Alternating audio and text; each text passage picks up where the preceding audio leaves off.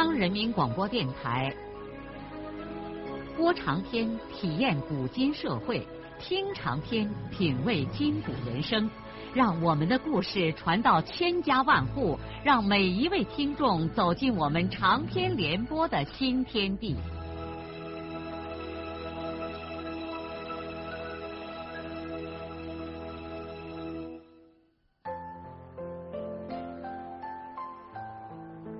听众朋友，请继续欣赏荣获茅盾文学奖的、由中国文联出版社出版的路遥的长篇小说《平凡的世界》，由李野墨演播。枯叶河的河道已经封锁了，由田海民带着村里的几个民兵，用学生娃的红领巾扎了几面小红旗儿，在枯叶河的小桥附近站岗堵人。这个时候，孙少安正在大队部院子里检查抽水机的马达，以便大爆炸后冲土电霸机。正在他心不在焉的摸着机器的时候，他弟弟少平突然紧张的跑来叫他，说秀莲肚子疼的厉害，大概要临产了。孙少安一听这个情况，不顾一切的。丢下手里的活，立刻和弟弟一块往家里跑去。半路上，他叫少平赶快去拉一辆队里的架子车回来，好把秀莲送到石歌节的医院去。少安一口气儿跑回家之后，看见他的秀莲正满头大汗的在炕上打滚叫喊，他立刻叫母亲准备东西，赶紧去石歌节医院。婆婆抱着儿媳妇坐上了架子车，少安兄弟俩拉起车子就往石歌节跑。到了公社医院，医生检查完毕，就用手推车把秀莲带进了产房。快两个钟头过去了，一切都还没有动静。少安在院子里焦躁不安的走着，一支接一支的吸着自己卷的旱烟卷。突然，他看见他们村的几个人拉着一辆架子车，气喘吁吁的从医院大门里跑进来了。车上似乎躺着个老汉紧接着，田福堂、金俊山还有他二爸也紧跟着跑了进来，大声喊叫医生们快来救人。出事了！少安紧张的跑过去问：“谁呀？”他二爸说：“哎呀，田二。”那。再还有没有人受伤了？少安生怕他父亲有个三长两短。孙玉婷回答说：“哎呀，再没，再没了。”田二立刻被抬进了抢救室。不一会儿，抢救室里走出来一位大夫，他摘掉口罩，对守在院子里的田福堂等人说：“人已经死了。”院子里所有的人都呆住了。可在这个时候，突然听见产房那面传来一阵婴儿的啼哭声。孙少安胸口一热，丢下众人，撒开腿就跑。他来到产房门口，一位女护士正往出走，笑吟吟的对他说：“一切都正常，是个胖小子。”泪水。刹那间就蒙住了少安的眼睛，他猛的一下感到，他现在和这世界上所有的人都处在了平等的地位。他在心里庄严的对自己说：“是啊，我有了儿子，我要做父亲了。”转眼之间。孙少平在村里头教书已经快一年了，在这一年的光景里，小伙子的个头又蹿高了一截眼看着撵上了他哥。这期间他在家里吃饭，不管外好，总能填饱肚子，因此身子骨明显的壮实起来，成了一位引人注目的漂亮后生。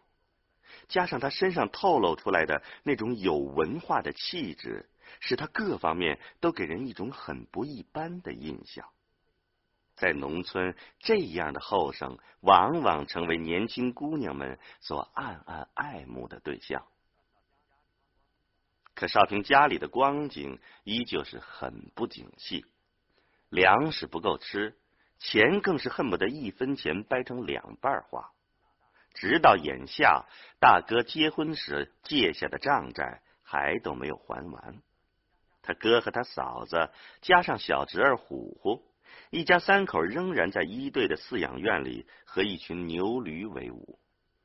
他已经接替大哥。住在自家院子旁边戳开的那个小土洞里了。妹妹兰香依旧如故，每天还是过到金角湾那边去借宿。父亲一年年的老了，而祖母就更老了。母亲的身体也比前几年差了许多。至于他大姐兰花一家，那光景烂包的，仍然是连提也不能提。少平感到欣慰的是，他自己终于能够进入本村的学校当了教师。眼下对于一个农家子弟来说，这就是一个再好不过的营生了。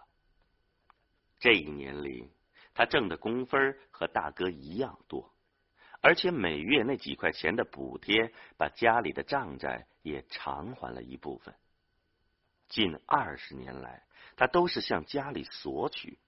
现在他终于能够给这个家贡献一点什么了，这使他感到自己真的成了一个大人。在双水村学校，他带初中班的语文和全校各年级的音乐课。学校负责人大队副书记金俊山的儿子金成带初中班的数学，另外两个教师姚淑芳和田润生带小学各年级的课。润生还兼带全校的体育，和少平一块共事的这三位老师各有各的特点。金城一副小康人家的自满，穿一身质地很好而剪裁俗气的制服，而且故意把里边的红线衣从脖子那竖出来。这个人和他父亲一样，一般的说来是忠厚的，不会借机会欺负别人。在不损害自己的情况下，也不红眼别人有能耐。他尊重孙少平，但是他们不能成为知心朋友。润生呢，是少平上学时候的同班同学，两个人互相都很熟悉，但是交往并不密切。润生这个人性格比较随和，心里头也没有什么城府。遇事随波逐流，但从不胡作非为。另一位女教师姚淑芳年纪比他们三个都大，是本校唯一的公派教师。由于她丈夫成分不好，本人一切方面都很谨慎。她是一个很自爱的人，无论公事还是私事，都做得干干练练，无可挑剔。姚淑芳非常看重孙兆平，尽管他家和孙家有着很深的隔阂，甚至两家人都互相不搭话，但是这两个有文化的人都自觉的超越了农民狭隘的意识，在高一层次上建立了一种亲切的信任关系。哈，顺便提一句。在这一年里，孙少平的生活里还有一件外人所不知道的事儿。他根本就没有想到，在他教书后不久，城里的跛女子侯玉英接二连三的给他写了好几封恋爱信。少平觉得他不能藐视和嘲弄跛女子的一片热心，于是他后来便很诚恳的给侯玉英回了一封信。说他现在根本不愿意考虑自己的婚姻，让侯玉英再也不要对他提这件事儿了。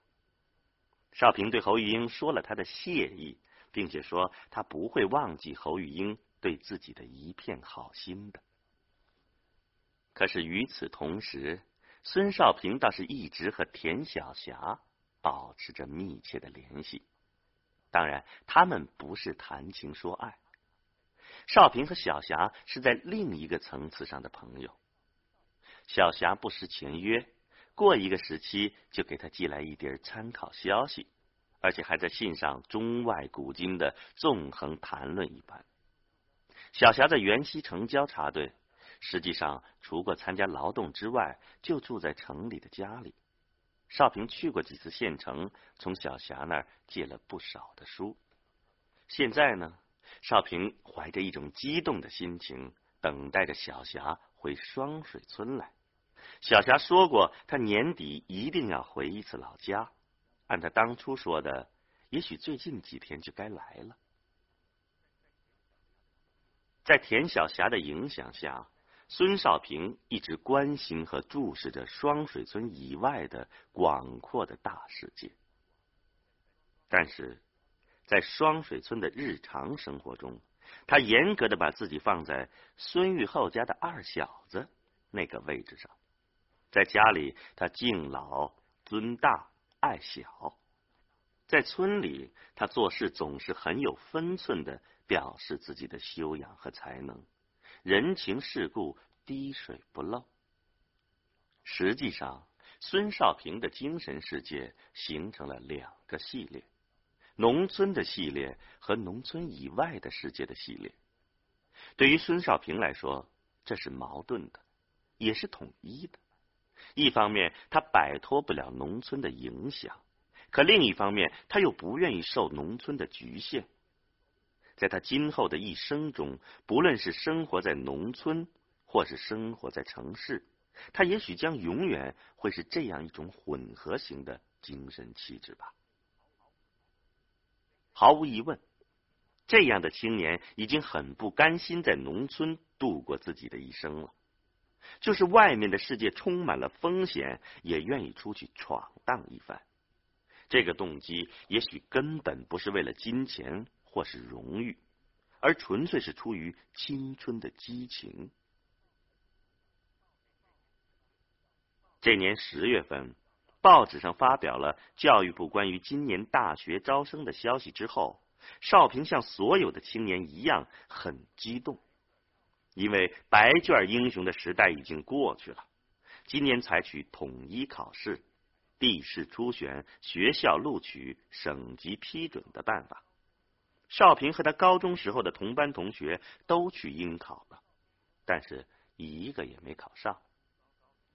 他们初高中的基础太差了，无法和老三届的学生们匹敌，结果全都名落孙山了。少平原来就没有抱多少希望，因此他对高考落榜心情很平静。他很快又正常的进入他现在的生活中去了。十二月上旬，去年夏天当兵走了的金波突然复员回来了，这可真叫人大吃一惊。金波当兵才一年半，怎么就复员了呢？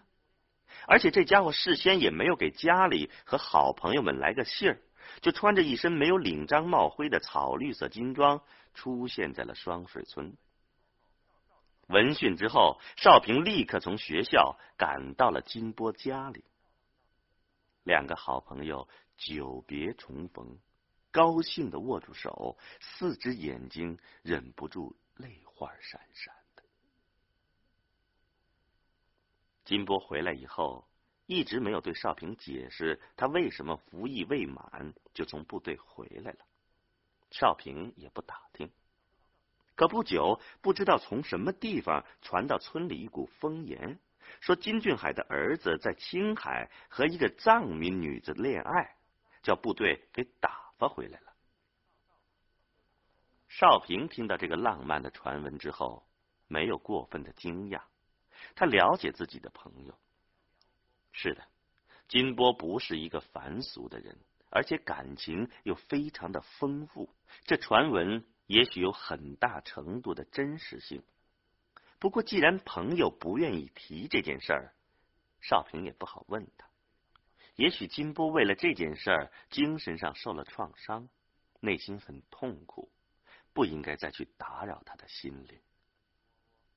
可金波似乎对这一切都若无其事。金波也变得成熟多了，看来似乎已经脱尽了少年之气。和村里的人交谈的时候，完全是一副大人的骨架了。只是每天临近黄昏的时候，这位复员军人却常常一个人穿上那件军大衣，神神秘秘的爬上金家湾后面的神仙山，在山野里孤魂一般的游荡着，并且反复的唱那支青海民歌。在那遥远的地方，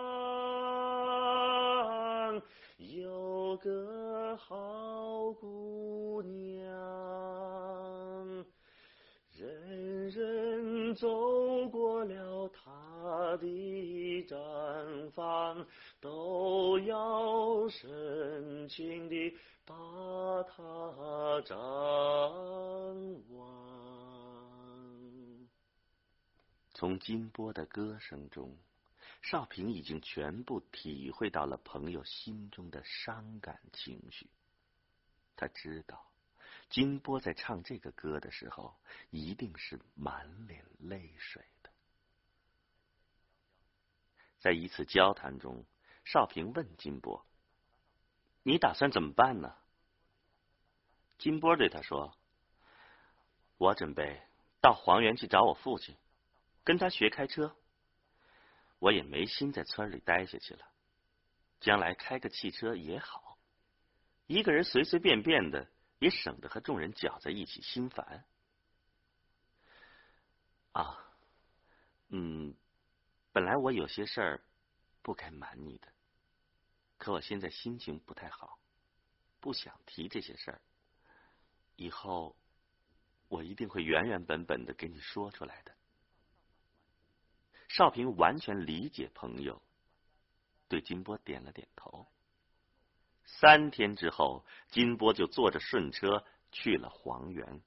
临走前，他对少平说：“他先去看看能不能上车，然后再回来在村里过春节。据说今年春节各个村都要闹秧歌。”金波走了以后。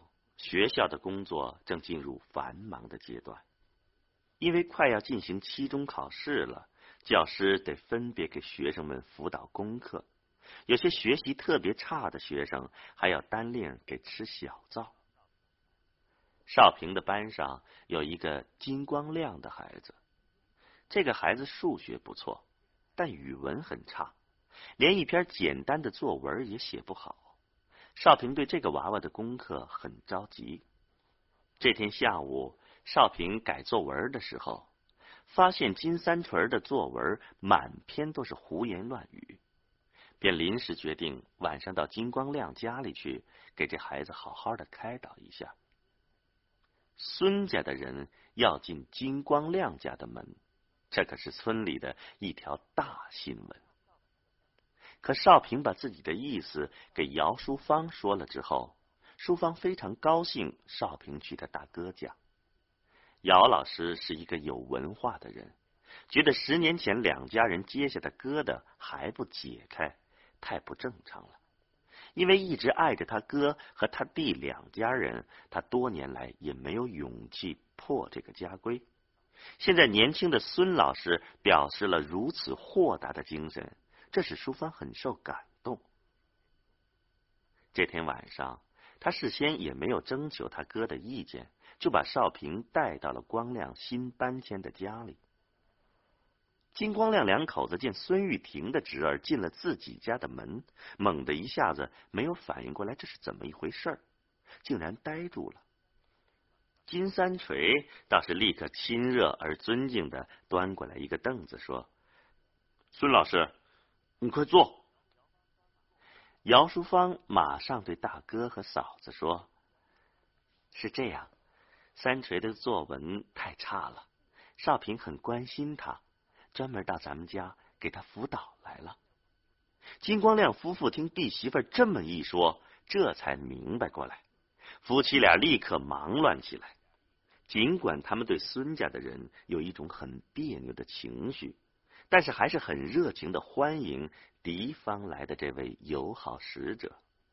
光亮先用大碗给孙老师泡了一碗茶水，光亮他老婆忙着到锅上给孙老师炒南瓜子儿去了。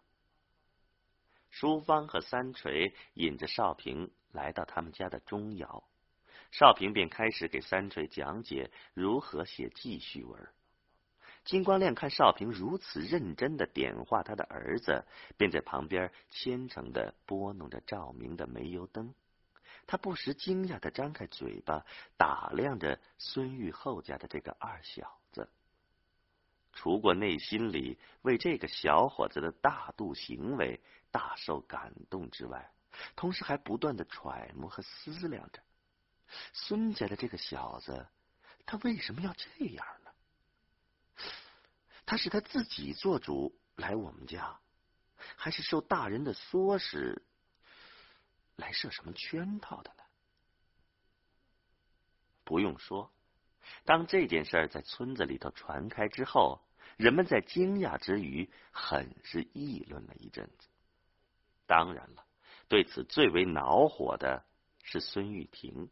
她几次找到侄儿，埋怨少平竟然丧失了阶级立场，跑到金光亮家里帮助地主的孙子学文化去了。可少平对他二爸说：“我的事儿，你不要管。”玉婷对侄儿的态度是大吃一惊，他这才发现侄儿已再不是一个毛头小子了。在阳历年前。一天，田小霞像她说过的那样，如期的回到了双水村。他到了大爹家的当天，就让润生把少平给叫来了。田福堂两口子都为弟弟的这位千金的到来而感到高兴，他们忙着为侄女备摆乡下的稀罕吃食。可是田小霞却在另外一孔窑洞里和少平天南海北谈了个热乎。润生才学平庸，插不上多少话，只是似懂非懂的在一边挺认真的听他们俩说。在田小霞和田福堂一家人的热情挽留下，少平在润生家里吃了一顿午饭。吃罢饭后，他和润生又带着小霞到山上转了一下午。城里头长大的田小霞，对山野里的一切都感到新鲜和激动。只是因为跟着一个矮板的润生，他们也没有放开乐。要是把润生换成了金波，那他们一定会忘情的疯上一回的。第二天，少平给家里人打招呼说，他要请小霞到他们家来吃饭。小儿子第一次带客人回家来吃饭。玉厚老两口子是又高兴又熬劲，他们高兴儿子长大了，已经在社会上有了交情，而且引来做客的是尊贵的田福军的女儿。可是发愁的是，他们穷的没有什么好东西来招待儿子的客人。少平对两个老人说：“就吃饺子吧，我到诗歌节给咱割几斤羊肉。”我身上还有几块钱嘞。于是等少平买回羊肉之后，这家人就忙碌的开始准备了。这正好是个星期日，兰香也在家。妹妹细心的把这孔旧窑洞收拾的干干净净，准备迎接二哥的客人。少安夫妇因为忙着孩子的事儿，在饲养院那边抽不过身来帮忙。不过，他们都为弟弟能把县上领导人的女儿引回家里来吃饭，心里说不出的高兴。